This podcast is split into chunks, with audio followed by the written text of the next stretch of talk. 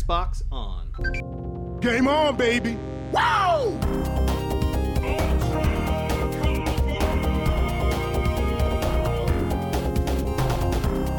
Don't make a girl a promise you can't keep. Let's do this. Hello and welcome to the Xbox One Party Chat podcast. It's the official podcast of the Xbox One subreddit. I am this week's host, Delicious Cheese, and I'm joined by the queen of cosplay herself, Carina. Hello. Hey guys. I'm, we're to work on that, seriously. Yeah, yeah. Like And- every, I, I dread it. Like it's the first thing, and I'm just like, oh, and I just, I just, yeah. You should prepare ahead, you know. There will be a test. Yeah, but how do you say hi without like? It's just like, hey. I, I'm not sure. Well, anyway, and the other guy sitting quietly in the room being very, very creepy is everyone's favorite uncle, Uncle Jesse. Um, who's editing this week's podcast? Is it Ross or is it you? I'm not sure. I'm back, motherfucker.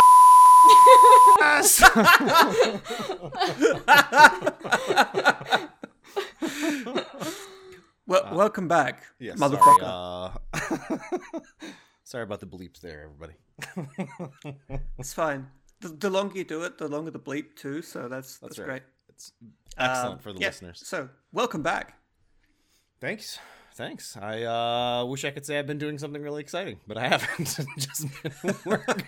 Actually, I was on vacation for a week Yeah, with my yeah, you went on vacation, man. How was yeah. that? Uh, it was good. I did not work at all, which is So you're just odd. chilling with the fam. chilling with the fam. Went on a big road trip. Drove for 15 hours one day to visit my mom and sisters. And actually, short story, went to Tennessee, kicked the crap out of my nieces and nephews in Street Fighter, old school Street Fighter 2 on the uh, the SNES Mini or whatever that is that they re-released recently.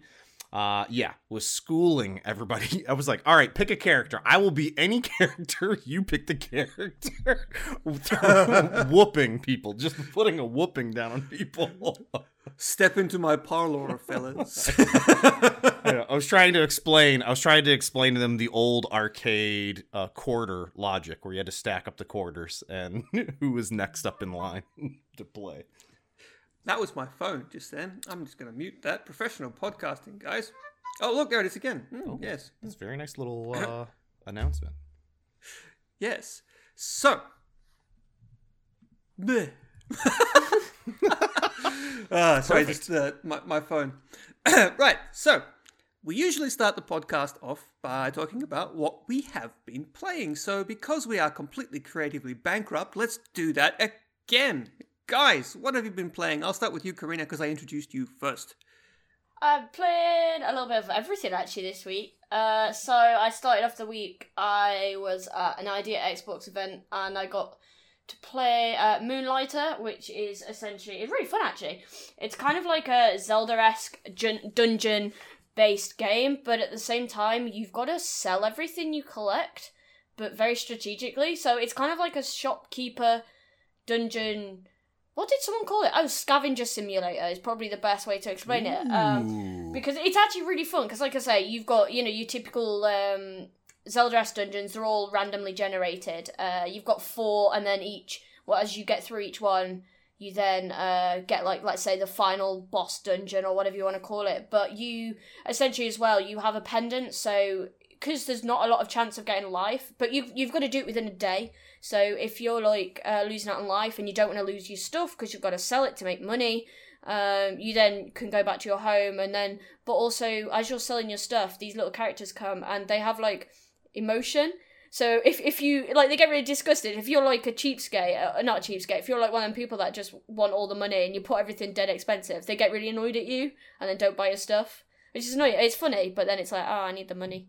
Um, but yeah, so that was kind of cool. Um, I really, I really do want to play that again. That was kind of, I really, really like the layout of that. Um, and also I played by the same studio, which was 11-bit Studios. I played uh, Frostpunk, which I think this game um, it's very good, but I think it's for you have to enjoy. It's kind of like a management type game, so it's based in. I'm gonna get the wrong century. I'm just gonna say 1900 because I can't remember which century it is or decade, whatever you want to call it. and that was uh, a game where you've got to manage this town, but they're they're in the freezing cold, so they're in some sort of like arctic place, and you've got to they've got a generator, and you've got to kind of keep them warm, but you've got to build stuff, send them out for resources, uh, th- different things. But then you've got laws as well, so you can you can do laws where you can make them work longer, but then if they work longer, they then kind of discourage you as a as a player. You could essentially say you're like god for this town, I suppose. Um, but that was quite interesting. I, I kind of like things like that, uh, like little quirky management type things, because you can. I'm trying to think, yeah, no, it it was quite interesting, but I feel like you have to essentially like that type of game uh, to enjoy it. But it was very well put together, and it's all within. I wish I could remember the era, but whichever era it is in, it's uh, it's very true to that era, and that's what I think makes it so unique. Um, what else did I play? And I played a bit of Robocraft, which leads me into Robocraft. Uh, I was playing Robocraft Infinity. It'd be and- strange if playing Robocraft led you into, say, Destiny 2. You, yeah, but oh, I wonder if you could build a sparrow. yeah, but you could You build a could. spa. You could build a sparrow for uh, from Destiny. I suppose someone might do. Someone should do that. If you do that, please send it me. Uh, so then I can download it and also ride the sparrow. Um, but yeah, so I, I uh, we've interviewed them before on the podcast, and I got a chance to play the game early. Which also, by the time this podcast comes out, it has been released and is on the Game Pass, uh, which is uh, really convenient. But no, that's quite fun. I've only played about an hour of that so far because I've been playing a lot of PUBG again. Uh, um, so uh, what's the trying to think what modes I've played. There's two multiplayer modes so far, so a battle arena and a kind of death match. So uh, the ba- the deathmatch is obviously just killing. Uh, you kill each other, you get points. Uh, where the battle arena is essentially capture the flag, capture the areas. Uh, which I prefer that because I'm really bad at shooting. We we all know this. So I uh, I've been playing on that, but no, that's really quite quite fun to do. But um, it's just trying to figure out how to build the best type of robot at this stage because obviously you start you start with nothing. Um, you've got like your basic cubes. You you get a laser, uh, well a weapon. You get a, a like movement base, which is I think wheels. Um, I'm using mech legs because I've unlocked them, but you've got to kind of like level up within it. So the more you play, the better weapon, weaponry, and armor and cubes and stuff you get. So you know it kind of encourages everyone to keep going, just so that you get better things. So then you can beat other people and make weird things. But I got to I got to be a, a T Rex and just kill people as a T Rex until I lost my leg and my face, and then I died. um, but that's quite that was quite, it's quite interesting. But it definitely is like a team game. Um, I, I got a bit salty because my te- I keep being partnered with noob teams that just don't understand the objective, and I just hate stuff like that. It's taking You're me back in- to Destiny. You're in Elo hell. Yeah. See that, that there you go. It does relate to Destiny. Destiny was the same where it's like, oh, capture the area, and then no one captures the area, and everyone goes for kills, and then you lose the game, and everyone's like, oh, why do we lose? And it's like, well, do the objective. And I get, I get really There's annoyed at a that. there's an expression for that, and uh, I'm sure that Clay is very familiar because it's basically the uh, it's it's more or less the com- the single commandment of the Battlefield franchise, and that's PTFO. I actually don't know what that stands stands for. I don't know what the PT stands You haven't for. heard PTFO? Oh, P. No. T- Play the don't fucking objective. Oh yeah, Oh. exactly. That's what Yes, a lot yes, of people need to do. Um, but yeah, that's definitely what a lot of people need to do in that game. It's so because there's a part where you have to defeat a core, and every single time I nearly defeat it, but you need a second person, or else you just won't do it, and no one was helping me, and everyone was like, "Oh, let's just kill everyone." And yeah, I get really annoyed. but yeah, apart from that, I think have I played anything else?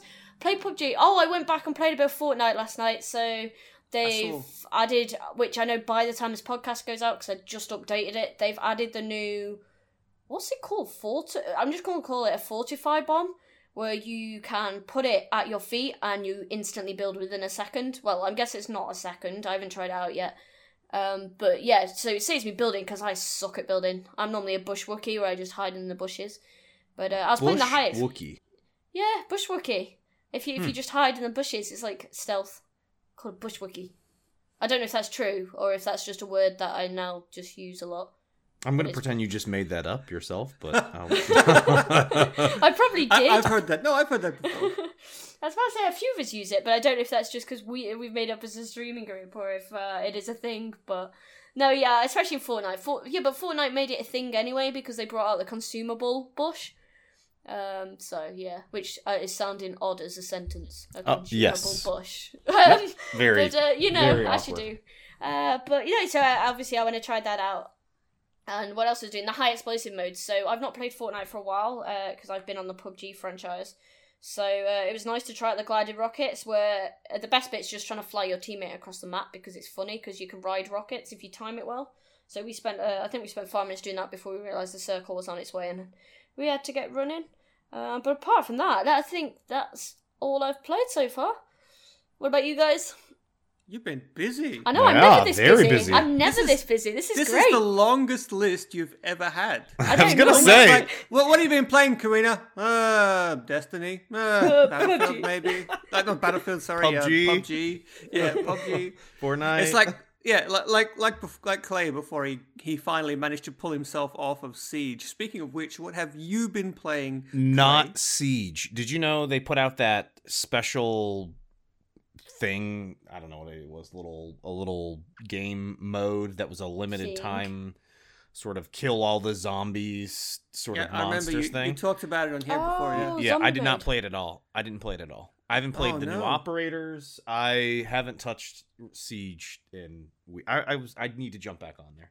Um, okay, I Clay? ha- yeah, yeah. I'm. I'm okay. I'm okay. I am thoroughly now in Carina's boat of addicted to PUBG. Like it's consumes all of my available time. Uh, but as- aside, when I'm not playing the pubs of the G's, I have been playing a bunch of other fun games um, that we will be talking about a little bit later here, I believe, is Minit, um, which is our game of the week, which is an awesome I'm- game. I'm We'll just gonna I'm gonna use that as like the transition, just so you know.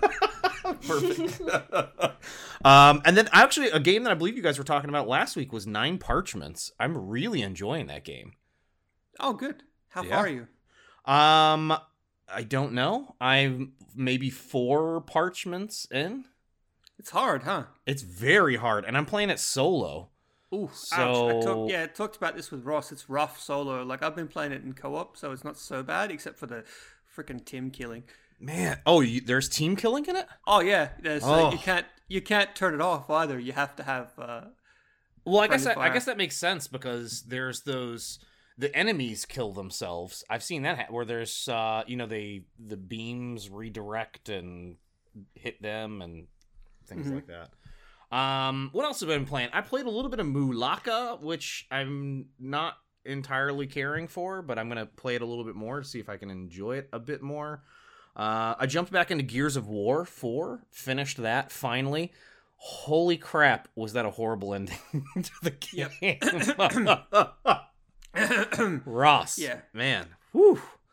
That was a struggle to get through that. I was like, is this thing almost over? This is so freaking dull.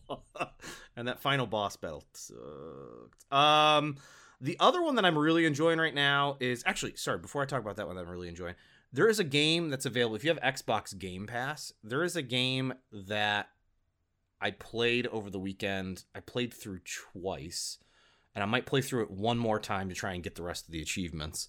Uh, it's The Late Shift.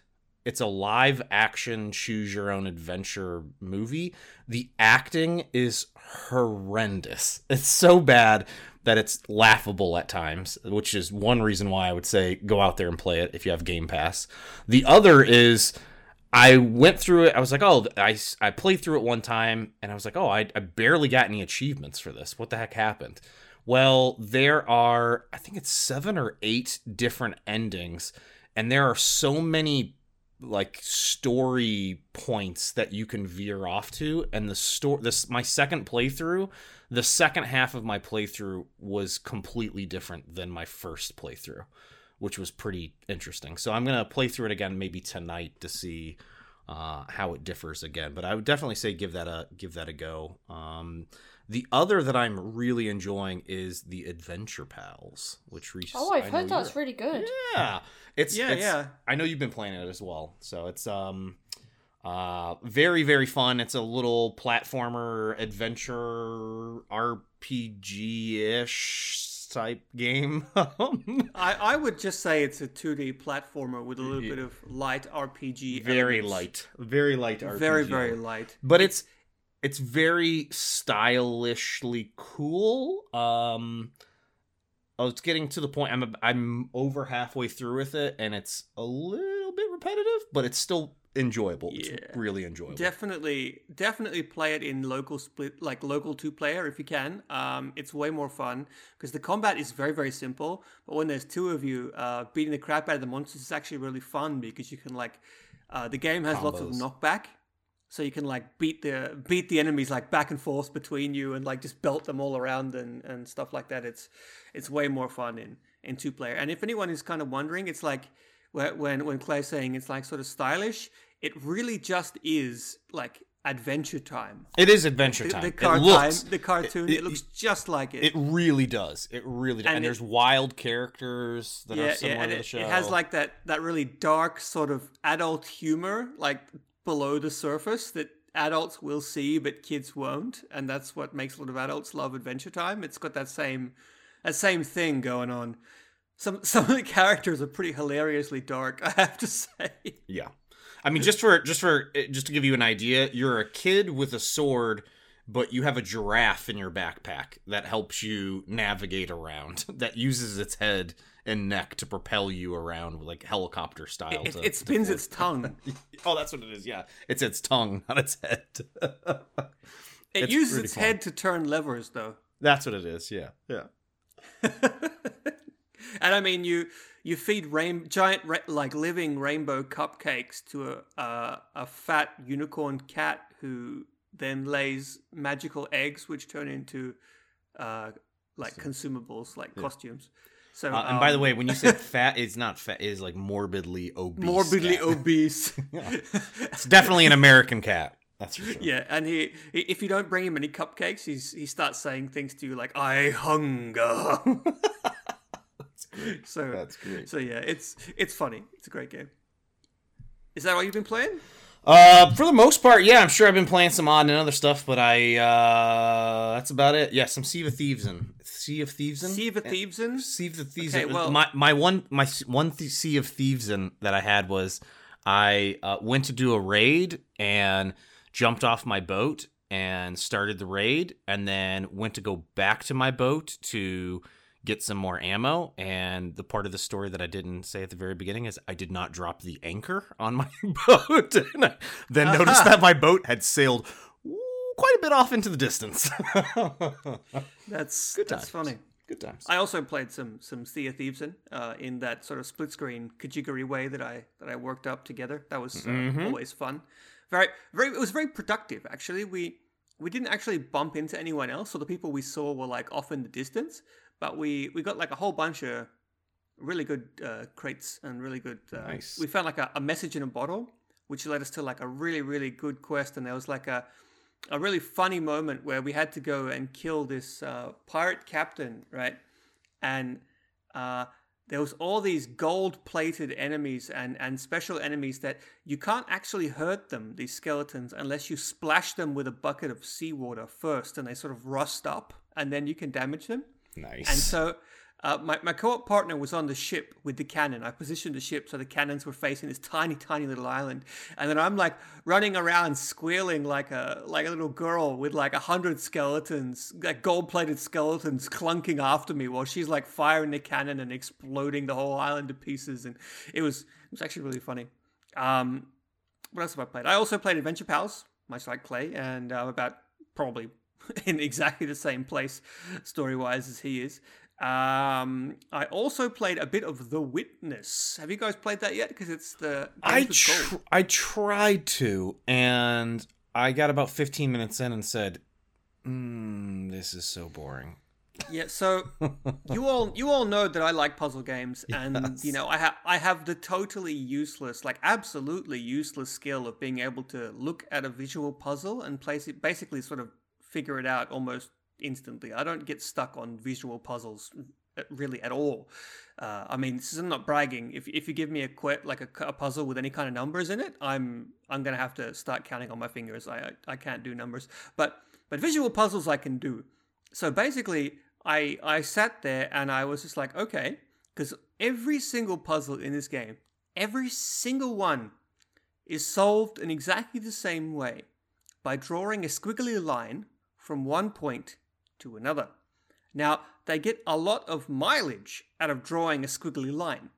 And a lot of the time, you have to figure out where to draw the line based on stuff in the area around you, or based on the environment, or based on memory, um, or, or all kinds of different ways that are actually very clever. But at the end of the day, all you're doing is drawing squiggers. And if drawing squiggers from point A to point B sounds dull as hell, that's because it is. And, and nothing else happens. It's got to be one of the most stunningly beautiful games I have ever seen. It's like a watercolor painting come to life. It is stunning. But as a game, I found it impossibly dull. Like, I'm someone who sat through Cube 2 in a single play session because I couldn't pull myself away. But this is this is dull in in my opinion. But oh, it's so pretty. God damn, is it, It is pretty? it is very pretty, and it's almost it's almost as good as uh, a train simulator game. Yeah, a train simulator game that we tried to play, which we actually have an interview for. So if any of you are train enthusiasts, stick around for the interview, and it's actually it's actually pretty interesting. So uh, don't don't uh, don't give up on that particular interview just yet. And I also played uh, one extra game that I actually know that you played, Clay, and I guess you forgot, but it's called Dangun Fever. Oh yes, and dang gun! oh my What a name. God. Like, no, that's not the entire name. The entire name is much, much longer. Oh. It's it's it's huge. Like the, the name, it's like a gigantic sentence, but it gets shortened to Dangan Feverin. And it is an old school Japanese uh, shump, like shoot 'em up, uh, bullet hell kind of game. But it's also like it's that plus like disco rhythm dancing and and and and it's just insane the amount of information overload that you get like i was playing it in two player and we were just laughing the entire time because no one could see what on earth was Oh going on there's just gosh, so it's much so explosions hard, and, there's so much stuff yeah, flying and around. There's like explosions and color and disco dancing people and cats and nuclear bombs and, and robots and, and like numbers and cyborgs and oh my god, you, you think I'm just exaggerating, but I'm No, not. Like if you wild. play this It's game, wild. it is wild, and you can actually. Uh, it's like it's a legit simulation of the Japanese arcade, so you can actually pause the game and change the the simulation mode and like reboot the simulation and stuff. And there's a special mode called Fever Mode, which is even more colorful and crazy than the the regular one. I kidding have to say that no, I'm not. Try it out. Try out Fever Mode. You're gonna love it. Oh, man, Um, to try that. But it's it's got an amazing soundtrack. Like it's so cheesy, but it's really really cool. This the soundtrack. I have to say it fits what you're doing perfectly. And of course, like the you've got like this huge um, on-screen display on either side with like information overload, and that sort of like thumps in color to the music's beat. And like you've got like these dancing robots in the bottom corner for no reason, and it's just I was gonna say I have no idea what's going on on the side panels. I'm like, am I supposed to be utilizing something over here? what? what what just is don't think about it, man. Just don't think about it. Uh, but yeah, it's it's really cool. Um, it's uh, it's definitely more expensive than it should be. It's thirty five bucks, so only for the really invested in like obscure Japanese bullet hell games, but definitely cool. I have It's definitely fun. Is there is there a way? Rhys, have you been able to figure out how to get more than two two lives in there? yeah. Uh, you can pick. You mean continues or lives? Continue, continue lives or continues, whichever. Okay, well, there's, there's you get you get one ups randomly, and you also get one every time you kill a boss, uh, which will let you have a, an extra life. But then when it comes to a continue, it interestingly you play through once and you get a game over. It takes you back to the screen and it says now you can use two credits, because it's like I say, it's a, a simulation of the arcade. So you actually have to push Y at the beginning to insert your coins. you know, your credits. You got to put the coins in, and then when you get game over again on two credits, it takes you back and says you can now use three. And I'm up to like six, so I have no idea how high this goes. But the more you play and lose, the longer it lets you play for. Hmm. Which is a really weird way of doing things. And finally, before we get on to the game of the week, I also played a zombie game um, that I can't quite remember the name of. Oh, it's the mobile zombie But yeah, it's it's a mobile port, and I, I was very like, oh, oh, this is actually kind of cool. I wish I was playing it on my mobile. So I, I actually went and downloaded it on my mobile and played it on my mobile. But it's it's pretty cool. What is it like? Z- zombie Z Warfare or something? Heaven is here inside my soul. Yeah, something like that. But No, that's actually that, that's that's uh, actually from uh, uh, Dungan Fever. Sorry, Fever. Dungeon Fever. I'm, I'm gonna actually very just in, in two seconds. I'm gonna tell you the full name of that game. One moment. The full name of Dangan Fever is uh Dangan Fever. Uh, wait, no. Just a second. M2 shot trigger. shot triggers. Dangan Fever SOS. Dangan Fever and SOS. Yeah, that's the full M2 shot triggers. I have no idea why. Also, the uh, the zombie game's called Dead Ahead Zombie Warfare. Don't play it on your Xbox. Get it on your mobile. It's free and it's actually it's actually pretty good. I have to say. Um, but yeah, moving on. I think it's about time that we checked out the game of the week. Game of the week. So after that amazing intro that I totally said I was going to use and just used, uh, the game of the week is Minit, which is a old school game, kind of with Commodore 64, uh, maybe ZX Spectrum style, like throwback graphics.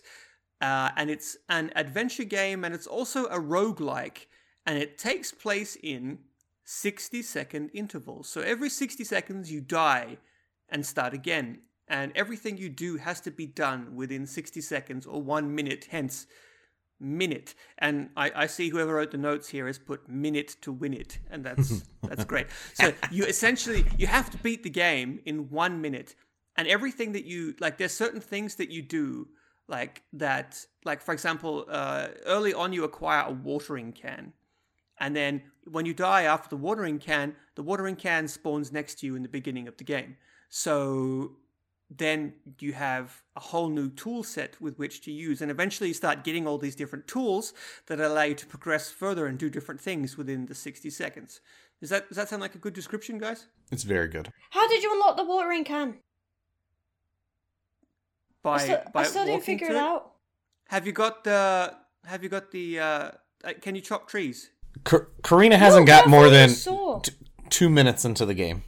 No, I have. No, I've got. Listen, I got the throwing sword. I got the throwing sword. Got about two or three coins. Got a tentacle because I. You got the throwing sword before you got the, before you got the watering can. Is That's that what I even mean. possible? I don't know where the watering can is, and then I, I actually You might have already- And then everyone was like, "Yeah, you just turn up in your caravan, and there it is." And I'm like, "It's not there. There's a campfire. no. Where's my watering can?" No, You have to you're go back to your first house, Oh. walk down. Your f- go, go to your first house, walk What? down, walk to the left until you reach the water, and then in the top corner there's a bush that you have to cut. Go through there, and it's right there on the ground. No, she's got the watering can, Rhys. It's it's the the desert house, the shack that you get, or whatever. That's the little that little. Uh, No, I haven't got the watering can. I can cut trees, but I haven't got the water. I mean, No, no, you I you've, can cut you've already plants. you yeah you've can't unlocked trees. it. It's it's you have to go back to your first house. It doesn't spawn at every house. It's only the first house. Yeah, but it spawns the- at your desert caravan because I've seen Does it on it? a because I yeah because I Oh, googled yeah. the Yeah, it does. tutorial. yeah, it does. Uh, 'cause- well, not tutorial, walkthrough because I was really frustrated about If why you- I couldn't move anywhere. Yeah, if if you take the the watering can into the desert, there's a guy you can find at random, and you can spray water on him. Yeah. Yeah, because there's a guy who wants water. He's like, oh, help me. Need water. It's like there's a sea next to you. Go to the sea. Also, you can use that watering can on certain characters to unlock Hey. additional things. I need Oh, more yeah. coins. Or well. or to get stabbed in the face. Yes, that's true. Um, I this just game, too many though- characters by accident. I've done that. Yeah, oh yeah, you got to hit every character. I, I went up to every single character. was like, all right, uh, smack. Let's see what happens. Like, seriously though, this game is like it's black and white, it is. but and the graphics are really simple, but it's so charming. The animations are really nice, and the music is really catchy, and it's just it's so addictive. This sixty second loop of fun, It- like I should mention it's only ten bucks as well. yeah, yeah, yeah. and highly recommend picking it up. it's like it's really impossible to get bored, right? Because you see something and you're like, oh, I can do that, and then you sort of got to figure out how you can do that in 60 seconds, and then when you've done that, you're like, right now I can go and do these things in- in 60 seconds again, and it's like, it's it's it's amazing. And there's an achievement for finishing the game in under 25 runs, or is it 20 runs? And I'm really really interested to see. Wait, yes, anyone there can is. There's do an achievement. Oh, okay. Yeah, but you that. wait, you've got you've got a thousand G on that clay, right? Ah, yeah. So how many how I, many I playthroughs did it take you this. to get? I burned through this in a day and a half. I could not stop playing it. It was how many awesome. how many tries until you memorized what to do to make it in Um, under 20 runs? I will let you in on something. What's that? Um, after you beat the game, um, there is a way for you to shortcut your way through some of the game. So I think I was at about sixteen or seventeen tries um, when I beat the game.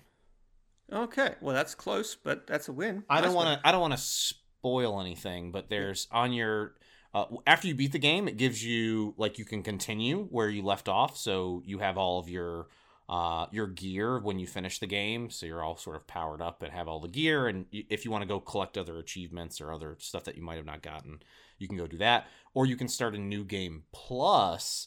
And then when you do new game plus, it gives you a few, like two different options. I think it was. I'm trying to remember. What Yeah, heck there's was. one that only gives you a 45 second timer. Yes. Yep, that's What? the one you that's the one you want. It's harder, but it's but you can beat it with with that. Uh pretty there's I, there's a small caveat to like what happens when you start off the game. Uh, that makes it a little simpler to skip things. Certain things towards the end of the game you can skip. Uh, but yeah, it's just it's just like speed running. Speed Oh, it's a game. speedrunner's Oh, dream. oh, by- like by the, the way- game, the game like requires you to speed run. uh, sorry, Rhys. You had asked how many times did it take me to get that? Um, in the end, yeah, like seventeen or eighteen times. Uh, how many times did it take me to get to that point? Probably well over a hundred. Yeah, I'm like, because that you must, you have to memorize the whole game essentially to do that so quickly. I, I was like, my, oh, now I my favorite what he's asking. NPC. There's one NPC in the game. It's it's a mild spoiler. Anyone listening, but there's one NPC who talks really really slowly, and you know I just thought it was hilarious because like it's in a game where you know everything you got 60 seconds to live, right? And the clock clock the, the clock is constantly ticking, and it even like makes a ticking sound to sort of stress you out.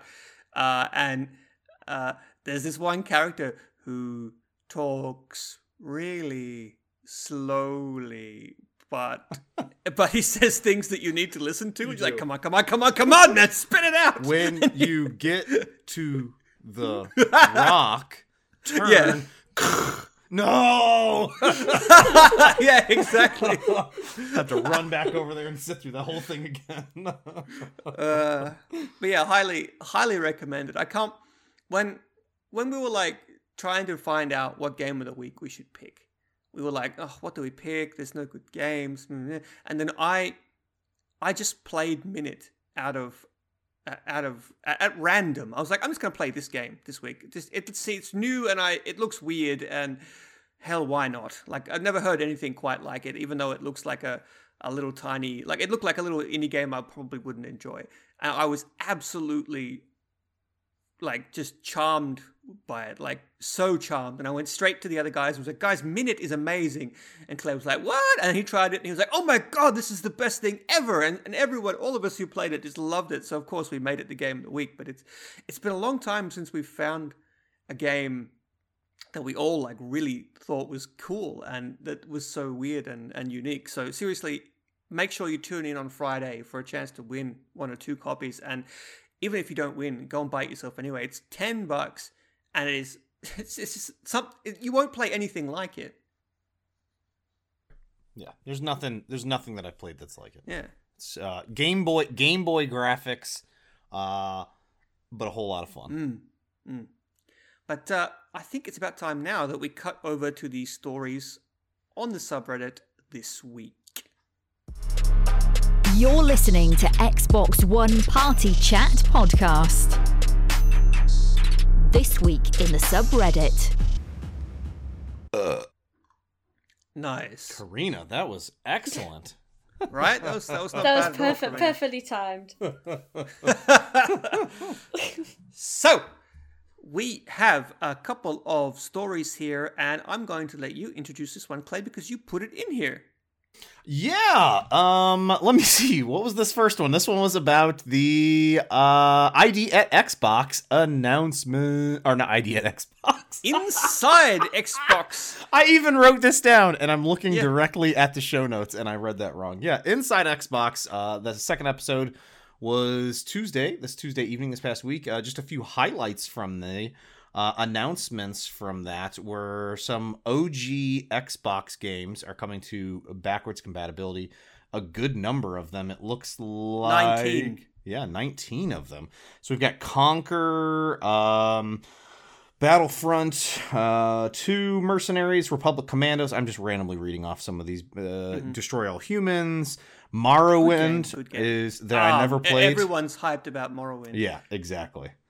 So And, and, oh, apparently it and looks did you see good. the yeah? Did you see the comparison? How like the Xbox One X is now like upscaling the OG Xbox games? Like Yeah. Morrowind looks amazing. Yeah, no, It it, looks looks, really pretty dang good. And then they also announced uh, a few other additional 360 titles that are coming to back or that are are are are, are, are already man that's a lot of are, are, uh, backwards compatible as well as, I'm not cutting that out. as well as Xbox One enhanced. So we've got Star Wars: The Force Unleashed. Uh, The Dead- Force, the Force in Star Wars. Gonna use the Force. Star Wars. The Star Wars. Use the Star Wars. Star Wars. To destroy the Death You play Darth Vader, uh, apprentice. Oh, no. Uh, we also have Red Dead Redemption. That uh, there's been a number of people posting comparison screenshots, and it looks so crisp. I will definitely be firing that up this week and checking that out. Uh, the other one that was mentioned on this list is Portal 2 that I'm interested in. Uh, they had Oh, yeah. Darksiders, Gears of War 2, but the one that I'm very excited about is Sonic Generations is now backwards compatible and Xbox Ah, One yeah. X and S. And your boy is a huge Sonic fan, am I right? Yes, I am, but I don't let him play the X. Is that bad of Ah. No, well, maybe, Why? maybe not. Is that like your thing? That's like it's, it's that's, in, daddy's. That's in Daddy's room. Uh, Ah, for the big boys only. the S, the S is in like the family area. But, by the way, guys, uh, just quickly before we move on, and I forget, not related to Sonic, but related to Conker.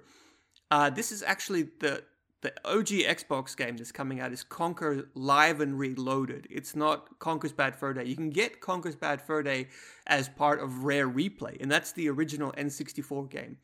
But Conker Live and Reloaded is a remake of the 60 N64 game with new levels, new graphics, new controls, uh, a new multiplayer mode, which is actually a blast. The multiplayer mode is so good. Um, uh, and uh, a a bit of changed dialogue and stuff like that. For example, they bleep the swear words now, which uh, a lot of people didn't like. Um, but but yeah, it's and it's got it had really nice graphics at the time. So if you want to actually play an arguably better version of Conker than the one you can get on on the uh, on the Rare Replay, and of course, if you want to try out its amazing multiplayer mode, grab it on OG back compat because it's it's actually pretty great.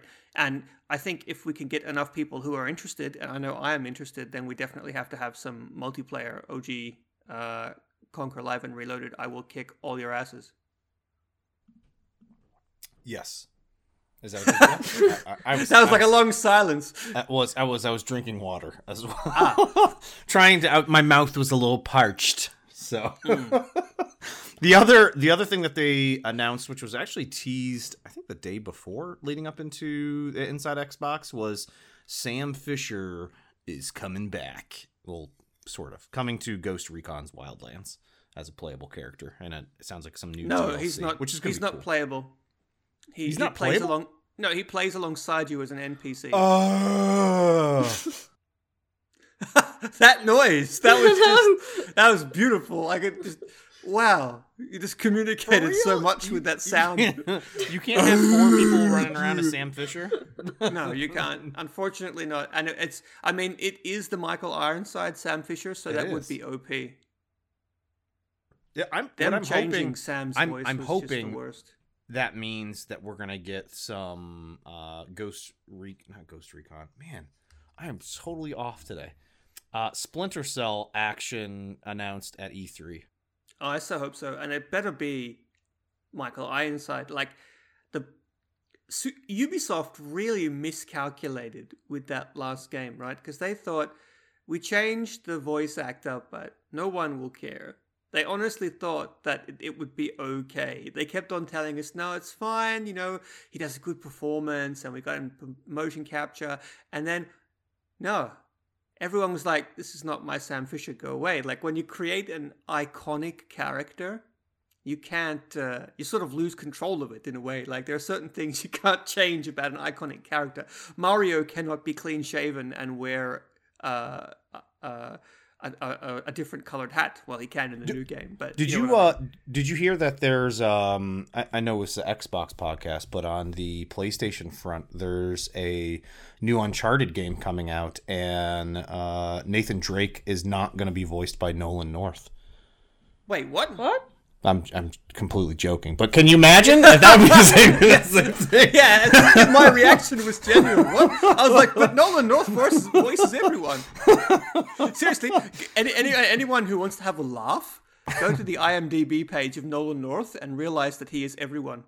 He really is. Who's the uh what's the other guy? Um Tom that's Baker? in The Last of Us that's Troy in Baker. Troy, Troy- Baker. Troy that's like ev- he's the new Yeah. like the new North North. Yeah, it's, He's if it's not Nolan North, it's Troy Baker. Those are like right. the two voice actors for video games. They were in Birmingham not long ago. Really? Random facts, yeah, Birmingham Comic Con. My friend, I got a big, massive Uncharted fan, and she was like, "Oh my god!" I was just like, "Okay." F- fun fact: If you play the uh, uh, Nolan North voices Deadpool, he voiced him in the cartoon and he voiced him in the game uh, that was on the 360. And I think they actually remastered it for the Xbox One, didn't they? I think they did. Anyway, uh, if you pick that up on the remaster or the back compat version, uh, when you walk, the game begins inside Deadpool's house, and you can walk around. And if you use the telephone, if you use it enough times, you'll actually like uh, Wade, as in Deadpool, will call Nolan North. And and have a conversation with himself and hey people think you sound like me. And and, and so it, it that's that's pretty funny in my opinion. Uh, i don't want to spoil the joke for you but yeah you can call nolan north as nolan north.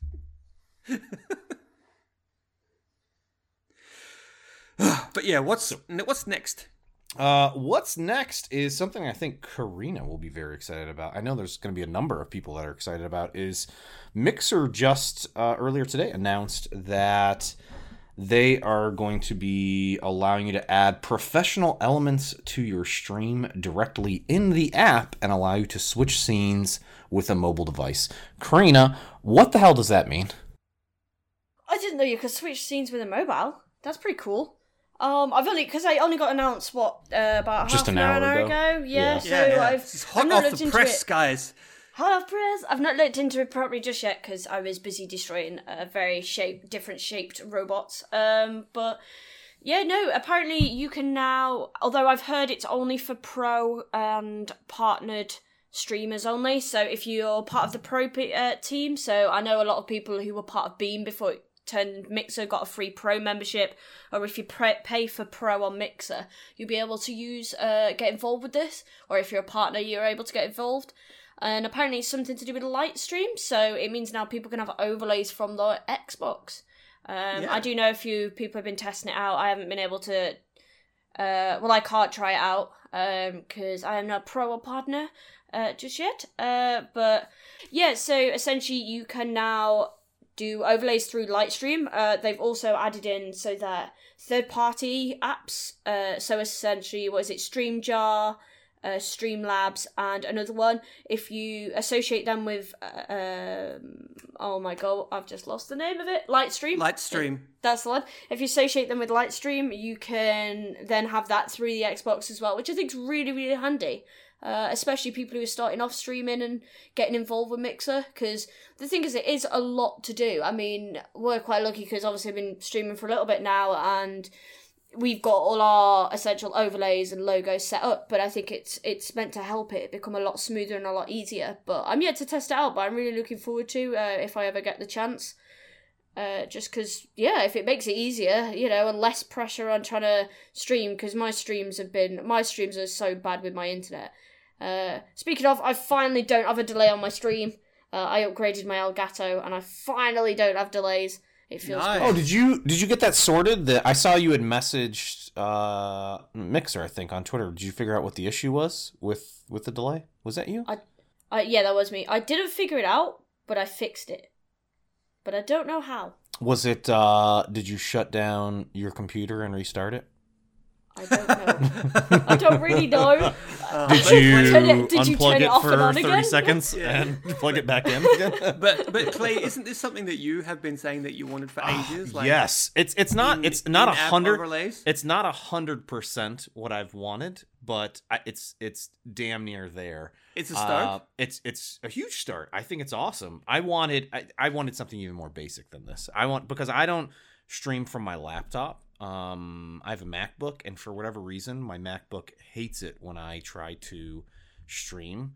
And uh, so I dir- directly go through Mixer through my Xbox, and it's just a boring. There's no overlay, which this will solve. But I just wanted something that when I had my camera up, that there was something that said like my gamer tag or something, you know, decorative. Yeah, Carina's got some nice little uh, setup there. I want something, you know, maybe not as fancy, but a little fancy on, on my Xbox stream. It sounds like this is a, a, a huge step in that direction, though. This gets it like 95% there.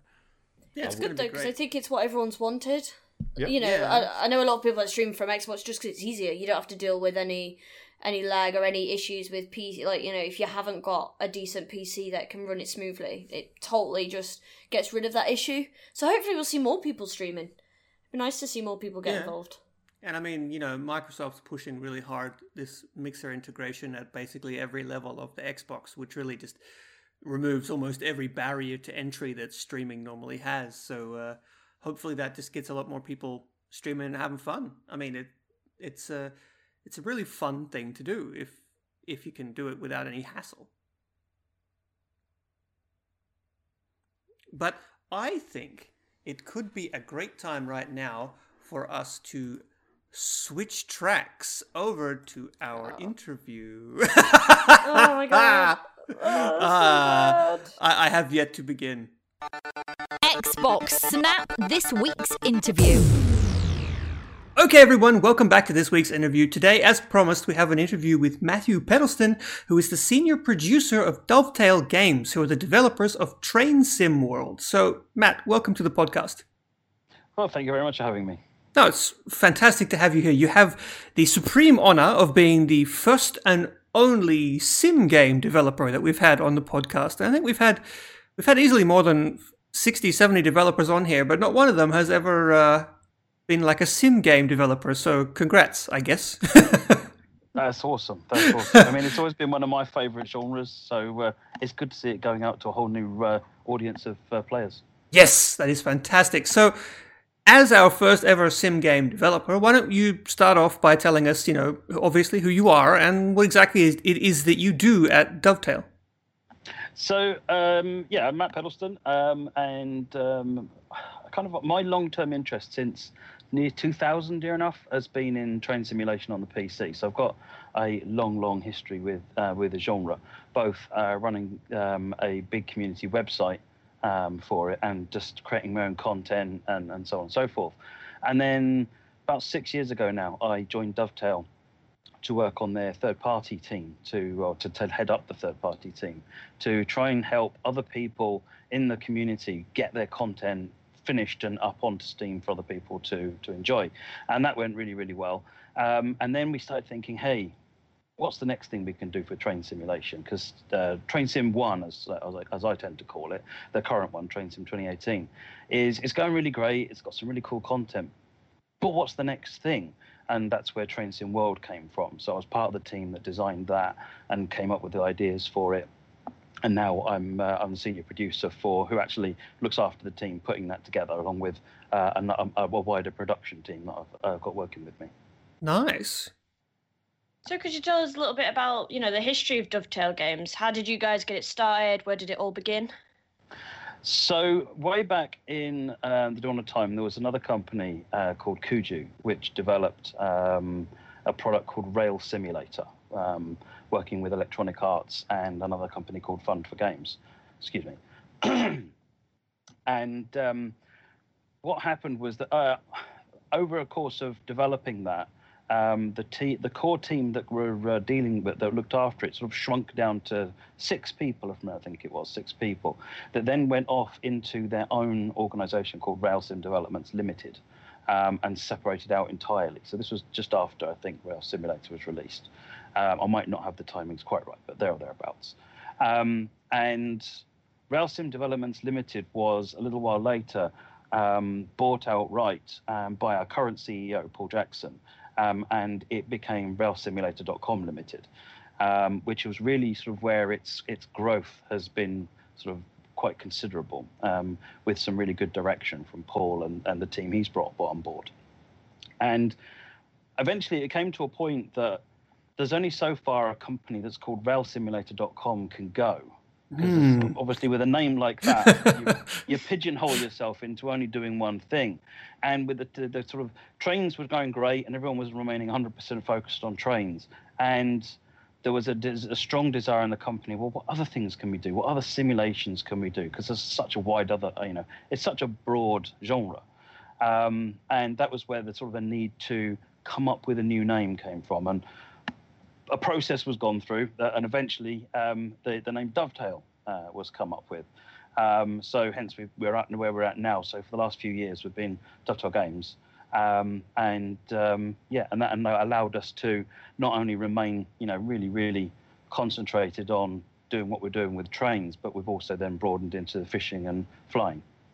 Yes, we've had uh, a lot of people talking about uh, Euro Fishing Sim uh, after it came out on the Xbox. It was uh, it caused a, a, rather a rather interesting stir on Twitter by a bunch of people who you would not expect to be interested in European fishing simulators. But uh, but there you go. You, know what? It's one of one of those when when when it was announced that we were doing a fishing game because I'm I'm not a fisherman. I'm a trained person, so I'm probably not the audience of the game. But when it was we sort of mentioned internally we were producing a fishing simulator, I was a bit okay. I've got my train sim to play at least. um, you know, it just it didn't light any fires for me. I love playing Eurofishing now. You know, I, again, I still I've never gone out to a lake. I have no plans to go out to a lake, but I absolutely fire up Eurofishing on a regular basis just because it's fun. Yeah. Um, and I think that's what people really like about it. That's cool. But you know, back on track. oh, that's Off the rails a I'm bit just there. uh, first first of many. Back on track. You just recently released, obviously, Train Sim World uh, Founders Edition uh, on the Xbox One. So, congrats, first of all. Thank you very Um, much. That was a lot of work by the team. Yeah, I believe, I believe. Uh, so, you know, for those who are unfamiliar with the game, obviously, can you just describe exactly what it is? So Train Sim World um, replicates the, uh, actually it does more than this, but it replicates the core experience is driving a train. Um, you know, there's a, there's a lot of people, a lot of yeah, younger youngsters um, who, um, you know, they see the whole these massive machines and they really want to. They grow up aspiring to drive them, and um, what it's trying to do is give you that experience in various railways around the world. Um, Founders Edition focuses on the UK, uh, on the Great Western Main Line coming out of Paddington, London Paddington, um, out to uh, Reading. Um, and so you've got this, you can drive commuter trains, which are stopping frequently, and you've got a tight schedule to sort of try and keep to. You've got a high speed train, which you're pulling, pushing a train up to 125 miles an hour, which is quite cool. Um, And uh, bearing in mind, what's cool about driving a train 125 miles an hour when you can get in a Ferrari in another game and do that quite easily? What's cool about driving a train 125 miles an hour is you can't steer it, so you can't make any mistakes, and you don't. St- it takes over a mile to stop at 125 miles an hour. Over a So mile. It's, it's very much a case that you're going 125 miles an hour. You better know exactly what's happening between you and a mile or three ahead of you, because if you need to be stopping, now's when you need to be starting it, not in a mile's time. So that's that's kind of it's it's a slightly different form of adrenaline, I guess, compared to something like a racing game, which is where I think a lot of people they kind of struggle. I think in some cases to sort of where you can't steer it, you can't go up and down. What am I doing? and it's actually it's understanding what what actually the, the the pressures of driver really the skill that driver has understanding the route because again you can't steer so you've got to know that it's safe to proceed. Understanding the signaling systems which are you know whether you've got the red lights green lights and there's single and double yellows there's white lights there's flashing lights there's all sorts of different things and you need to know what you learn what those things mean. Um, and they'll tell you can you go slow? Can you go fast? Are you going to turn? And all the rest of it. So it's going to tell you all these things. So it's really trying to capture that experience. It's actually it's when you do those two different types of experiences it, they're really very different. It's not just sitting in a train pressing the go button. There's actually a lot of thought that goes into that and sort of planning and forethought. Um, and then the third experience it comes with is freight. So it's um, driving freight trains um, up and down the line uh, in the Class 66, um, or doing various like unloading coal um, aggregates wagons and things like that. So there's a little bit more to that train. It's got some control screens on board that you can play about with and so forth. So it's um, there's three quite different experiences. It's about, like I said, core experience is driving trains, but beyond that, excuse me. Um, trains sim world is about is the world bit for me is about all of the things that you can do as a train enthusiast so that might be riding a train as a passenger which you can do in this you can let the ai the computer can drive all the trains and you can just ride on them look out the window sounds like a really silly thing to do it's like well what am i doing as a passenger and actually trains uh, train simulations have always had a following from a group of people who you know i just want to sit down and enjoy a game for half an hour. I'm not in the mood to play anything. It's like watching a video almost, except you are kind of in control of what you can see and so forth. So some people they like to do that. They like to build that into what they're doing. So they'll arrive at a station, get on a train, it'll drive them to where, take to Paddington, where they can then take a HST and drive it somewhere else. And that's actually in one of the scenarios. Um, and then you've got just train spotting, which is obviously a massive hobby in the UK, um, where you can um, stand on the platform and just watch the trains going up and down. There's a whole 24 hour timetable with trains going up and down. So you can stop at any of the stations along the route and see what trains go up and down. And after you spent a couple of hours, maybe stop and choose a different station and see what the trains are like up there. So there's actually quite a diverse amount of content in there. Train Spotting is a good movie too. um, maybe, maybe not quite in line with what you're uh, producing there, but uh, can you quickly explain uh, the meaning behind the name, the, the Founders Edition? Yes, so this is um, about yeah, our first uh, appearance on Xbox. Um, it, it's always been really important to us to make a really good impression to um, to the Xbox audience, and um, and to, but we wanted to kind of confine that because if we tried to do too much, too many experiences in the one box, if you like, in the first instance, then they'll all, if there's any issues, they'll all suffer from those issues. So Founders Edition is is one route on all the trains, and let's see how that goes. Let's get a lot of feedback from people, and um, the plan is to bring out a bigger product later on. I don't have the timescales for it yet. A bigger product later on, which will have more routes and trains in it, and um, and then that will be um, the, the bigger thing.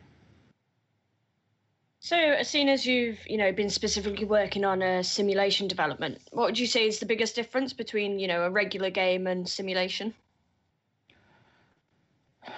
That's tricky. Um, and it's and, and I want to start by just saying that I've got a lot of respect for game developers, and I largely think that what we develop is as much a game as it is, is a simulation. There's the reason I reason I prefix that is because there can be some snobbiness I think between it's not a game it's a simulation and and and so forth and I actually think that there's a lot of fun to be had in both both parks but saying that the key difference for us is that we base everything on reality first. Um, so we understand we've got reference books. We look at how the real trains work. If possible, we go out to see the real trains, talk to people who drive them and maintain them, go out onto the routes, capture videos, get signaling, di- technical diagrams, get as much the, the amount of reference material we've got, which is the stuff that real engineers use as well, that we've got in the office is tremendous. And then we take all of that stuff and we start bringing that in. And the tools that we use are all based on real world. So we use real world units and real world measurements and and so on and so forth. So we put all of that stuff and we try and capture it as much as possible um, in in that environment. And then the challenge then on top of so having created that, it's where older simulation games generally stopped as having created a world and created all the vehicles. They just let you do your own thing and have, you know the, that that was it. Simulation, I think that's where it got a little bit of a bad name in the earlier days. Whereas it's coming back now because people have realised if you put gameplay on top of it, then there's a lot of fun to be had as well. You can guide people, show people how to enjoy the simulation. So, um, and that's not to say obviously that games don't do some of those things as well, but for us, it's a primary focus to start with reality, capture reality, and then try and represent that in the game. That was actually a fantastic answer, I have to say. Uh, it, it, was so fantastic, actually, that it sort of bled over into the next question. But uh, uh, I was just going to ask, you know, you know, what like what exactly do you guys do to make like each train be like so accurate or you know like you actually did you guys like ride along in the trains you know uh, get training so to speak um but you know like I, I, got i got train puns for days i've been speaking to ross um but yeah so like how did you guys go about that particular process of making each train like as accurate as you can so there's uh, and and it varies depending on the tr- it varies depending on the train. It's um, be- because we're dealing with things which are large. They're if in the wrong hands, they're unsafe. You know, it's you know you need to proper training to be around these things, um, and um, the companies that deal with these trains and uh, the roller the operating companies, frankly, they've got other things to do than to deal with us. So mm. let's so that's a challenge. But some of the companies we deal with, um, including Great Western Railway, who um, we worked with on Great Western Express um, for Founders Edition, um, they they'll put themselves out and they'll you know they'll really make us make themselves available for us. So um, we were able to get trips to the high-speed train depots um, on one or two occasions, sat in the cabs, talked to people that um, drove that drive the trains. We have community members also that drive these things and can provide that already provide us a lot of feedback. Um, we've got previous experience because we've done all these trains previously in Train Sim 2018. Um, so we've got a lot of what we did right, what we didn't, what we could have done better from those. Um, we've got the actual operators and drivers and maintenance manuals for these trains. Um, so you know we've got a heck of a lot of technical documentation for the trains. Actually, the problem in a lot of cases is more figuring out what don't we do rather than what we do do, because it would take 10 years to properly simulate every system on board one of these trains you know if you were to do every every detail absolutely correctly um, actually 99% of people wouldn't see 80% of that because they wouldn't know it was there or how to use it. Because you need to also you also appreciate that these drivers and maintenance staff, what kind of training they've gone through. When actually we need someone to sit down at the game and play it without going through um, a year's worth of training first. That probably wouldn't go down so well. um, so it's it's trying to capture what is the what's important to actually capture the experience of driving the train. Um, and then what are the secondarily sort of what are the what are the little things that make you go, oh, they did that. That's cool. So those things which sort of really help. And then there's lots of lots of other buttons and switches which a driver probably in you know a year or so of driving would never touch. Well, there's no point simulating those because you know they're they're going to be an awful lot of work to do and people don't. So it's it's kind of a, it's a tough balance of trying to work out the two um, and it's it goes up in terms of how much access we can get, how much reference material we can get, um, which is which is really uh, really interesting. We've been having a lot of good um, fortune so far um, doing Train Sim World. We've been able to get a lot of access and a lot of reference material, which has been really exciting. So, seeing as the game's uh, on Xbox, how did you guys? Uh, oh my god, that was rubbish. Let me do that again. uh, so, seeing as the game is on Xbox, was it quite hard for you guys to make it, you know, smoothly ported on the controller itself? So Train Sim World, when we um, so we actually did a first controller implementation for Train Sim 2018. In fact, it was actually back in Train Sim 2013. I think we put the controller in. Um, so we had some experience with Xbox controllers and how to make them work with train simulation as sort of an experience.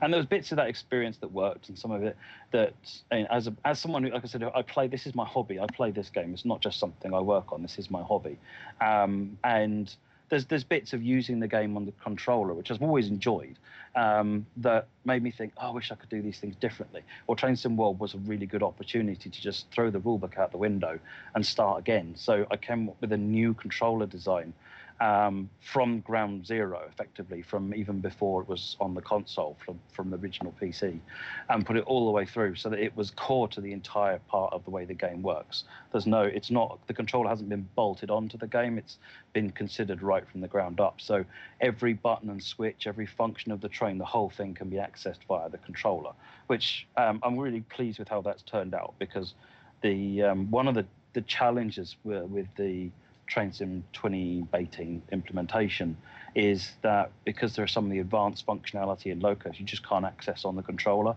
which means that you, you get a lesser experience via the controller. Um, you can still drive the train, but if you want to access that switch over there, then you can't. You have to lean over and use the keyboard. Well, there is no keyboard on a control on an Xbox, so you've kind of got to make sure that all of those holes are filled in. And um, so far, the feedback I'm getting from people that I've spoken to is, yeah, job done. It seems like everybody's enjoying what they're using, and uh, I've certainly found it quite um, rewarding to use. Um, the other thing I did is we we op- we took the opportunity to revise some of the camera controls to give a bit of extra functionality there as well. So it's um, it seems to have uh, gone down well. Actually, speaking of the camera, you know, I would say that the most striking element for me, because I've played quite a few uh, sim games in the past, even like Street Sweeping Simulator, don't ask. Um, but is is the game's the most striking element is easily the game's first person perspective. Like you don't you don't even need to like you don't spawn stuck in the train. You actually walk around. You could just go walking in the forest next to the railroad if you really wanted to. You know what? What was it that made you guys go with this first person angle rather than like just you know fixed camera angles?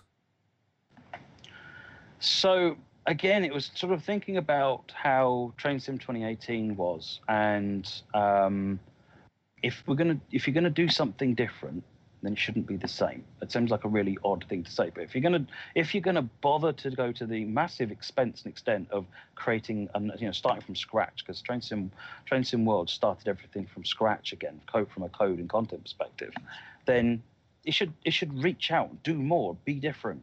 Um, otherwise, you might as well stick with what you've got. You know, and there's nothing wrong with that. It's it's make sure you do you, you're justifying what you do.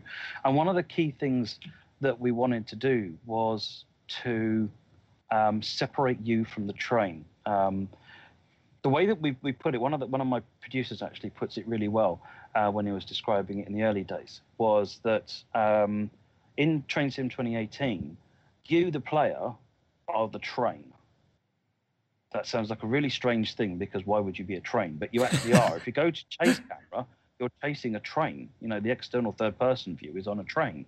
And you can't get out of the train. You are the train. Train Sim World, you are the driver. You are the engineer. You're the person in charge of the train. You can press the E key, get out of the seat, and you can walk around. And so we did a few bit, we do um, some some experiments with it because in Unreal it's easy to do first person. Obviously, it's it's bread and butter. And so we we tried it and we made it to where you could get out of the seat and walk around. And everybody instantly thought, yes, this this is a key thing, um, because not only does it open up extra gameplay possibilities um, in terms of what you can do and the ability to walk around and get on the passenger car and, and things like that, but all of a sudden those trains felt big and real. Um, it was it was a psychological thing because they just are on a computer the same as they were in uh, Train Sim 2018. But the the ability to get up and walk onto, climb a ladder onto a train, open the door, and and then sit down at the seat, actually, it just psychologically made it feel so much more um, than it was in the past. And yeah, that was that was that was a that was a real sort of okay, this is what we're doing. This is the right thing to do. And then it's a case of trying to work out everywhere we can sort of do more with first person and wh- what else can we do as you know uh, with this new first person capability? And we're still we're still figuring that out to be honest. It's um, we know how to do a good train driving experience and some of the other areas that we've started looking at. And but we're still learning about um, first person. So that's that's really exciting for me because it's new it's different. As as a massive train enthusiast myself it's like i can walk around these railways this is amazing fun. It's really cool. I can go places that i couldn't as a normal person because in the game i'm i'm a member of the railway. I've actually i'm i'm, I'm staff. It's like i've got the behind the scenes pass you know? It's um it's that stuff that that feeling that that sort of changes it in my view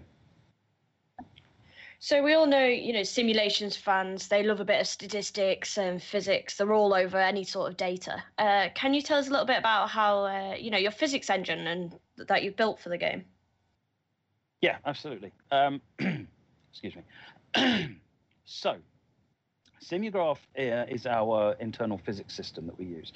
And I should probably quantify that. The game uses three physics systems. Um, so there is PhysX, which is used for world physics. So um, you, when you're walking around on a platform, it's physics that keeps you on the ground, essentially. Um, there's then bullet physics, which is used for the trains and the carriages and how the trains sit on the tracks and suspension and, and so on and so forth. Simugraph controls what I call the stop-go physics. So it's how trains, it's the propulsion and braking systems. Um, and so what we did, so in Train Sim 2018, the approach we used for that was um, there were effectively six types of train. Um, and effectively every train boils down to be a configuration of one of those six types of train. Now, in actual fact, that's actually not a terrible place. That's actually a good place to be. Um, but there's lots of nuances that that doesn't quite capture, and there's lots of behaviors that would be nice to bring in, and you end up actually replacing large chunks of it with manually written Lua scripting and things, which is just it's not efficient. It's not an ideal way of doing it. So it's a case of again, if we start from scratch, how do we do this? What's the right way of doing this? And so Simugraph was the answer. And the way Simugraph works is that instead of having these six big box, these black boxes um, which are diesel, electric, diesel, mechanical, that kind of thing.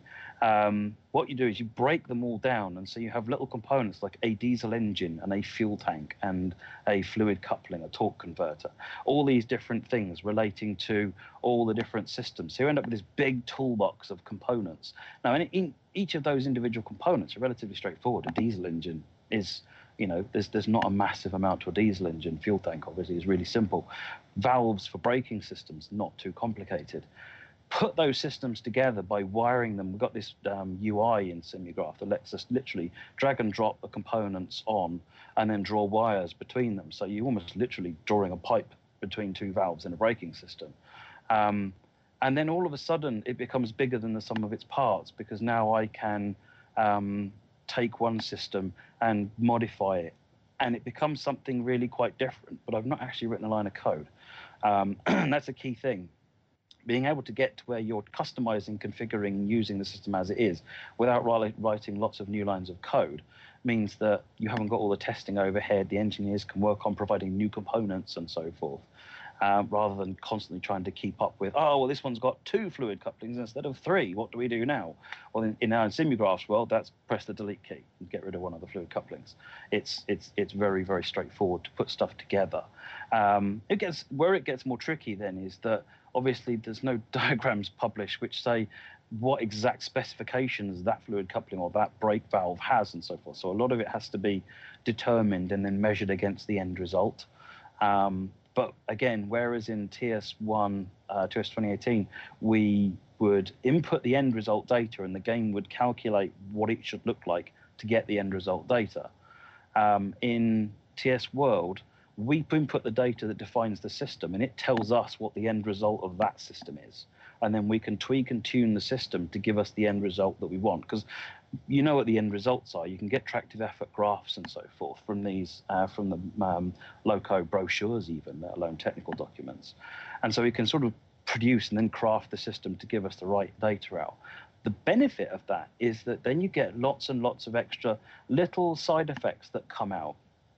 So um, one example is that on uh, there's a type of train called a diesel hydraulic, which is what the word Class 166 commuter train is in the game, and there's a, another loco, um, the Class 52, um, which isn't in the game, but it's one we tested way early on. What that does is um, uh, you've got an, on a throttle lever, you've got a, an off setting and you've got a zero setting. Kind of, I must admit, in the earlier days, I was thinking, what's the difference between off and zero? Surely they both mean off. Um, and then after that, you've got one, two, three, four, and so forth. And when I actually looked at it in, in this, this is a very early prototype of the game, the key difference was that between zero and one is when it puts fluid into the fluid coupling. A knock on effect of fluid going into the coupling is that it causes the fluid impeller to slow down, which causes the diesel engine to slow down, which causes the RPMs to drop, the sounds to drop. We hadn't coded any of that. So just by just by literally writing code into the fluid coupling component to put fluid into it and cause the impeller to slow down uh, or to restrict the impeller meant that all these other things started happening on the train and that's when it sort of again becomes like okay this is definitely the right way to do it That's uh that's crazy. Uh, honestly, that I was just like, wow, okay. do you uh do you just then you know you were rattling off a whole bunch of different uh, train uh, train models. Do you have a particular favorite train in the game yourself? Um, in Founders Edition, um, probably the 166, um, which is the the DMU commuter train. Um, the um, I like the what, I- what I like about that. It's a simple enough train to drive, but it's more what it does, I suppose, that I like. Um, I mean, in terms of button twi- buttons and fiddly bits, it's got to be the Class 66 because it's got it's got a fuse box where there's a fair bit that works in it. It's got a, uh, a thing called an EM2000, which is like a gone onboard computer system, um, and there's a bunch of that stuff that works, like slow speed controls. You can even turn the traction motors off individually, which is really good fun. You can set yourself up with a big train behind you, and then turn off all the traction motors but one. And obviously, when you put your throttle on, it doesn't do anything but sit there and wheel slip. Um, which is which is I don't know why that appeals to me, but it does. That's like a train burnout. Well, kind of. It- it- it's, it's another, it's another thing that's um, that's a sort of a knock on from the way we do Simugraph because um, models everything down, and you literally sort of say the output from this goes to this axle and to this axle, and this goes to this axle, and so forth, and then that's what then controls the rotation actually going on. So when we fire an impulse in which says turn off that traction motor, well, you get nothing going to that, that axle anymore, which means that only the axles that you've got powered rotate. Um, and if that isn't enough to make it rotate or make the train move, then you might get spin or something. Um, so it's it's one of those one of those things, a bit like the example with the hydraulic, where it just sort of proves that there's there's some other stuff going on there, which is really cool. And again, we didn't go out of our way to make that how that would work. It's just that's just how Simugraph works, which is really exciting for the future, actually. So each uh, each train in the game is obviously there for a reason. But if you could add one specific dream train from anywhere in the world, what would it be? Oh dear, what would it be? What would it be? Um, well, I'm primarily a UK enthusiast. I've, I've gained a large appreciation for railways around the world uh, over the last few years, but um, the UK is still where my heart lies. Uh, and I, I just want some steam, is my thing. Um, my two favourite steam engines would be the uh, what they call the Class A4, which you probably know better as the Mallard, uh, the world speed record holder. Um, and there's another class called a 9F, uh, an example of which was the very last steam locomotive produced in the UK, the Evening Star. So um, those two locos um, hold a special place for me. So I'm looking, I'm looking forward at some point to those being in the game. They're in Train Sim 2018, so uh, I'm hoping at some point they will make it to uh, Train Sim World. Okay, so you're not like a speed demon, uh, demon asking for like the Shinkansen from from Japan or anything. No, no, it's um, there's actually there's there's I mean, yeah, there's, there's there's some really cool fast trains out there. I mean, in terms of the modern trains, my one my favorite one there is the, is the, the what we call the Javelin, um, which was the it's the southern high the southeastern high speed train that runs down in this area in Kent, and it's uh, it's 140 it goes up to 140 miles an hour but it also runs on the slow lines as well so it's got a really interesting sort of dynamic change as you go from running on the old fashioned red yellow green signals to switching over at Ebbsfleet to then run up to 140 miles an hour on the uh, LGV high speed um, TVM 430 signals. So it's it's it's that's really interesting. But no, most if you give me a little tank engine to play and I'm sorted. You know, or a Gronk, or a, what we call a Gronk, a Class 08, which is the equivalent of diesel shunter. You know, it's um, a Wait. little yard and some wagons to bash around, and I'm happy. Maybe you maybe you know actually this is not scripted, but what kind of train is Thomas? Thomas, Oh, I was thinking that. Just I'm going to get it wrong, but Thomas, Thomas is, I think, an E1 or something. Um, it's a southern region um, train. Um, yeah, E1 or an E2 or something like that. I'm going to get those people shouting at me for getting Yeah, it wrong. I- it's not, what it isn't. Mo- a lot of people think it's a 3F Jinty, um, and it's definitely not a 3F Jinty, but it, it's a southern region um, E1 Okay, or something De- like that. definitely not a 3F Jinty. We're going to have to ask Twitter actually. If anyone knows what kind of train Thomas is, make sure you correct us. Uh, but uh, I wanted to ask, you know, because obviously we have a lot of people on Xbox who have never in their entire lives even thought of maybe playing a simulation game, right? And what I want to know is if there was an Xbox gamer who you know had never played one, but he was kind of uh, he or she was kind of on the rail on, on the fence on the rail on the fence about it, you know, thinking about jumping in. What would you tell them to make them you know take the leap? it's it's a game you haven't got in your library. It's a different kind of experience for your Xbox. It's um, it's going to be a different pace. It's going to be a game that you can play um, when you're in a different kind of mood, perhaps. I mean, it's not going to compete with the Gran Turismo's or um, Sea of Thieves or anything like that, but it doesn't try to either. Um, so when you sit down, you want you just sometimes you're in a mood to play a game. You're not in the mood for some action or you're in the mood for a different kind of experience. And simulation games, Train Sim World being a very good example, I would be, I would say that um, is is exactly you know the sort of thing that you want to uh, to have to sort of fill that hole. Because sometimes you just want to sit and chill, and Train Sim is a really chill game to play.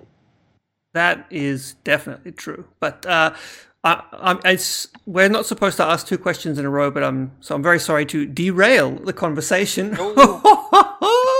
but I I need to uh, yeah I'm sorry Carina. How I need to know how many how many times a day do you does the people in the team uh, watch Train Simulator montage parodies? We, well, I'm That's sigh. reaction. That's I sigh. the exact answer, I don't know the exact answer to that question. What I'll say is that we have a um, on our internal communication system we have a, uh, a channel called Hash Random, um, and the number of times things get posted up there is is frequent. So. Um, how many of those get watched by how many people I don't know, but there's definitely uh, an audience for watching all sorts of different things.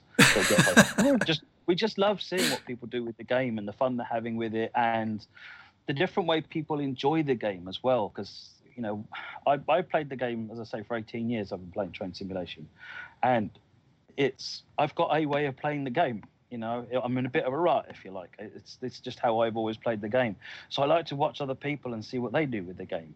And sometimes I put my head in my hands and bang my head slowly on the desk. And why are you doing that? Why did you jump out of the train while it was moving? Why, why did you think that was a good idea? Um, and other times it's it's actually really interesting. Oh, you did it that way. That's really interesting. I didn't think anyone would do that. You know, it's it's so it's it's really interesting to see what people do. So, what would you say is next for you guys? Have you got any big plans? Um, it's continuing to develop um, the core experiences and add new experiences to it. So it's what else can you do in first-person mode? There's, you know, there's new game modes there potentially. Um, there's uh, there's new there's new train and route experiences. That's the sort of the core bread and butters. Everybody wants their local train uh, or the or the train they remember that they rode on in their youth. They want or the one they went on in holiday. They want that so they can recapture that experience. So it's um, creating more uh, content, getting more gameplay uh, types on there, and simulating more types of engines and, and trains and so forth. So we've got uh, three or four. So obviously a key one that we still need to get in there is steam locomotives, and there's a lot of demand for getting steam locomotives in. Um, and there's there's more to do. So diesel mechanical, like old style um, diesel uh, diesel cars. So there's there's there's a long way to go to uh, to finish getting a lot of that stuff in. So I think for sort of like the the medium to long sort of where we're at is is kind of focusing on expanding the experience and really sort of listening to what people say to us that they want out of it as well. Um, and uh, I know uh, we, we when we originally talked about Train Sim, well, we talked about multiplayer, and it's still very much on the cards. But one thing we have found is that people, I think, want us to focus more on the core experiences and get those rock solid. Because once you've got those rock solid, then multiplayer becomes a much more solid experience after that. So multiplayer hasn't gone away. It's just there's other things that we think that we want to just nail first before we then come back and, and get the multiplayer out there. Yeah, it makes sense. But uh, that just about brings us to the end of the line for this interview. I promise that's my last train pun. But we have we have one question that we have asked every single one of our guests, and unfortunately, you know, we've we've been really nice and friendly so far, but this is like serious, you know, hardcore gaming journalism. So I hope you're ready for this this question. Go for it. Which classic video game character could you knock out with one punch?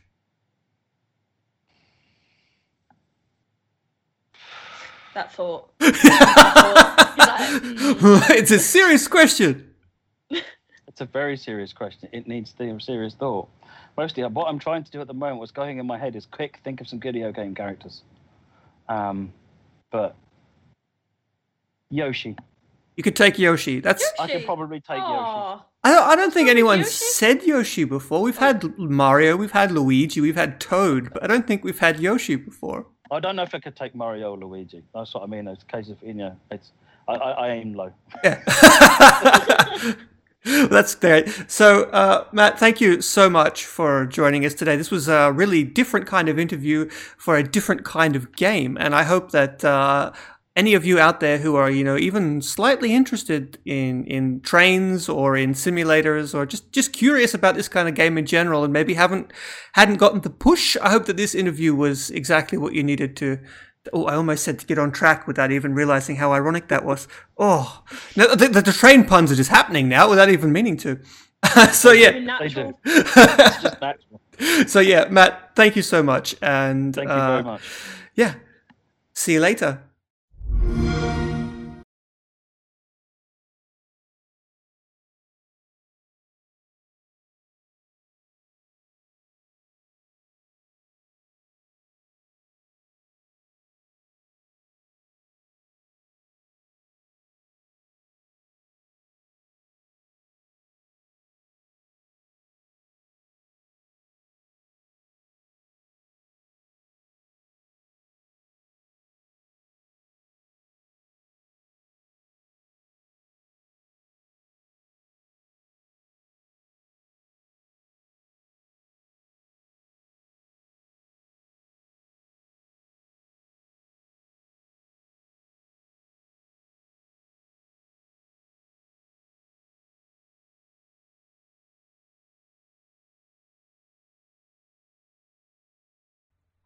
So thanks again, Matt, for that awesome interview. If anyone is interested, you can check out Train Sim World on the Xbox One right now.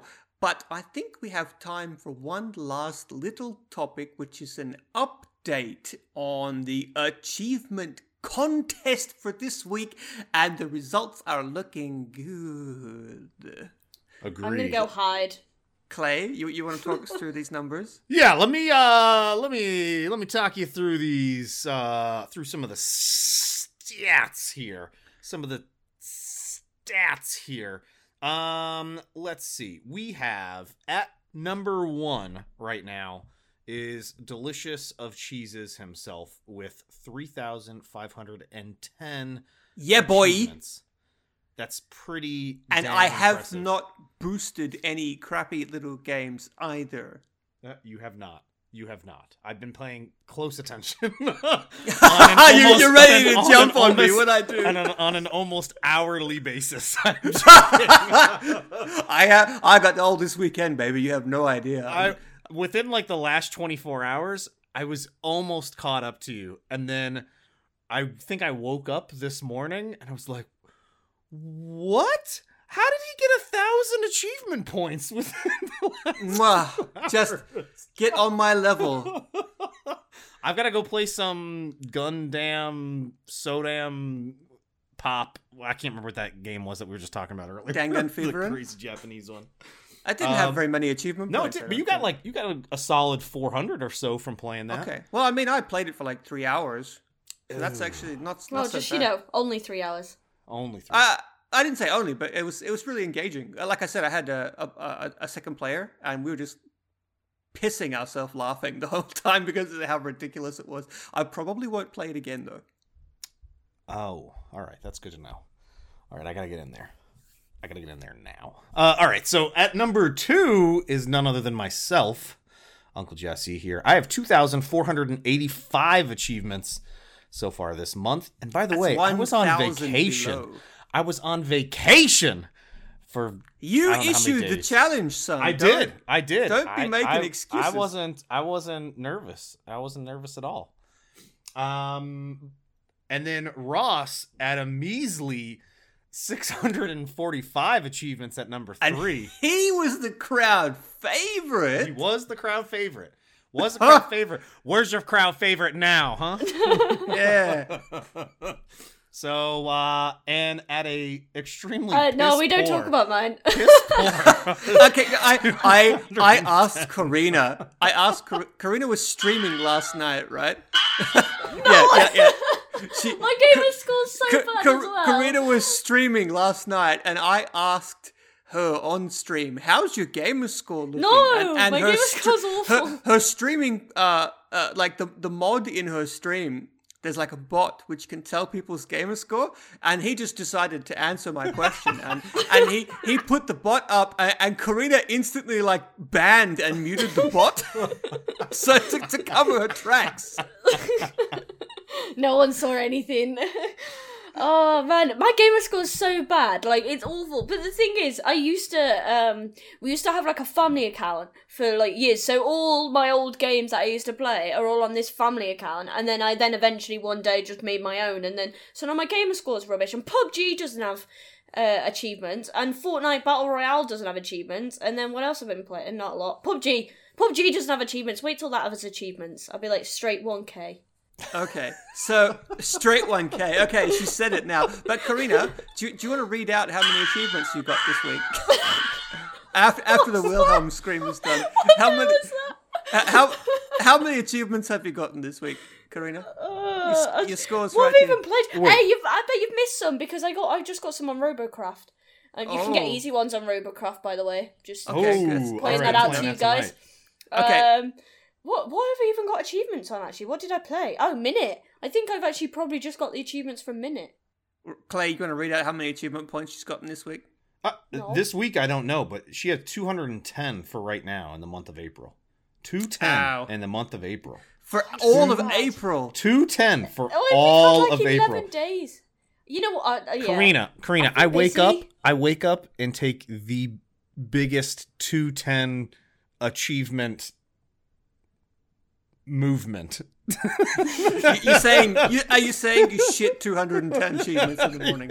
yes. That's what I mean. They're only for a minute. They're like literally the games I play don't have achievements, so it's like I'm so bad. This is so Do, bad. do you know what's getting gotten really bad is I've I'll look at what Rhys is playing and I'm like mother effer, and then I'm going through my game catalog and I was like, what can I play that I want to play that I can sit down and get some achievements on? See, I think the the reason I have the highest gamer score out of all of us, like by far, is simply because I have such uh, a weird, like I I like all these little weird little indie games, right? I've always played them and I've always enjoyed them, and I don't really go for any of the big AAA games for the most part. So. I, I get a lot of achievements rapidly because I play through these small, short games that are normally done in like three, four hours. So maybe that's why. Can I just say I love Sea of Thieves, but the achievements are like impossible for me to get any of these. Some of them are really broken too. Like I still don't have some of the ones that I got on day one. Like the last time I played it, which was like the seventh or eighth time I've played it, I got the achievement for setting sail for the first time. But uh, on the first day, the game was so overloaded with the servers that Rare actually like disabled achievements, and now they're sort of broken and delayed. I'm I'm really hoping they fix that soon because like Then you I get have added put- gamer score.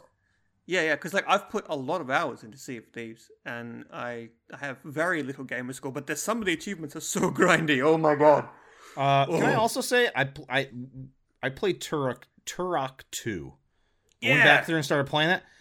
Oh, I was like, why haven't I popped any achievements yet? What's going on? Apparently, I've got to go a bit further in the game to get some more achievements. You that. just you just got to get good, son.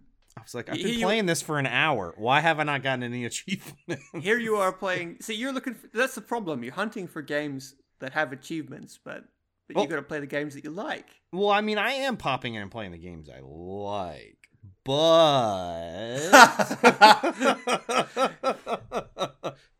you know what I you know what I have sitting here still looking at What? my achievements list. I have Rainbow Six Siege. I still have about 400 achievements left that I could I think pretty easily jump in there and grab. Uh some Ryse Son of Rome that I never finished. Oh, I never finished that either. See, the care, be careful because every every one of these things you give me is actually a weapon I can use against you. Oh, yeah, that's true. What's a game that Rhys is gonna hate? Oh, actually, you know what? I think I'm gonna enjoy.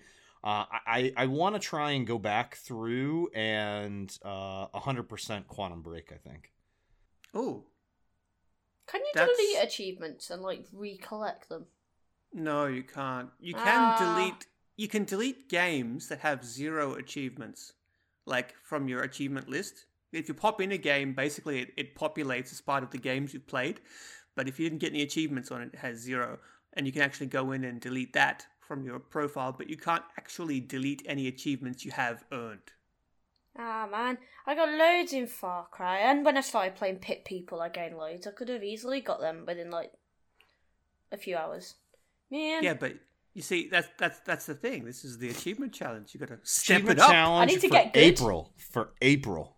you know what? I was, April proper, alone. I was proper up for this. I was like, yeah, I'm gonna go for it, and I, I just haven't. You've just been PUBGing it up. You've just been PUBGing it up all the time. That's basically it. I, I play I that. have a I, I've limited myself at night. I give myself about an hour to an hour and a half with my buddies. And I'm like, all right, I gotta stop. I gotta get back to the grind here. come on, man. meanwhile, meanwhile, I'm just playing games, having a laugh on the weekend. Oh, you got to get. you know good, what? You know son. what was fun is I was going, oh man, I started playing Nine Parchments, and I was like, oh, I really enjoy this. I'm gonna get a crazy amount of achievements. I'm gonna really enjoy this. I got four parchments, and I was like, fudge, this game is hard. I still haven't finished that either. So there's all these achievements. You give me ammunition, son. I'm like, I should take notes. Hey, uh, Nine Parchments question: Is there a way for me to change my spells up? Yes. Um, you as you play through the game, you earn experience points and you level up. And as you every time you get a parchment, you can um, choose a new spell. And every time you level up, you can modify your spells. And also, there's heaps of different characters you can unlock who have their own spells. Yeah, but I saw that I have unlocked like a ton of different spells, but I feel like I can only ever add spells, not swap them out for swell spells that I've oh, unlocked. Oh no, I think you can only just have like you just continually grow the amount of spells you have. Oh, okay. Oh, that's not what I wanted. But yeah, you might need to change characters if you're bored. Yeah, I might have to get rid of this annoyingly kid. Chipper. He's yeah. he's so he's so chipper. I make mine. so Uh, I make his. I make his mood. Uh, the really like crabby or whatever it is. Not that I think it affects anything that I've seen. Uh, maybe it's only when you're doing multiple players. So it's like, what is this for exactly? Uh, oh, off the rails here towards the end. No, it's good. It's good. It's a we've, we've got bants, but I think actually that is a good time for us to end this episode. Episode ninety eight, guys. We are two away from the century. How do you feel? I don't know. I'm kind of worried. I'm worried what tell- you guys have planned. I'll tell you. I'll tell you how I feel. Ah, I missed that. ah, me too. And on that note, because none of us are going to be able to top that, we'll see you guys next week for episode 99 and for another week episode episode another week Xbox turn off.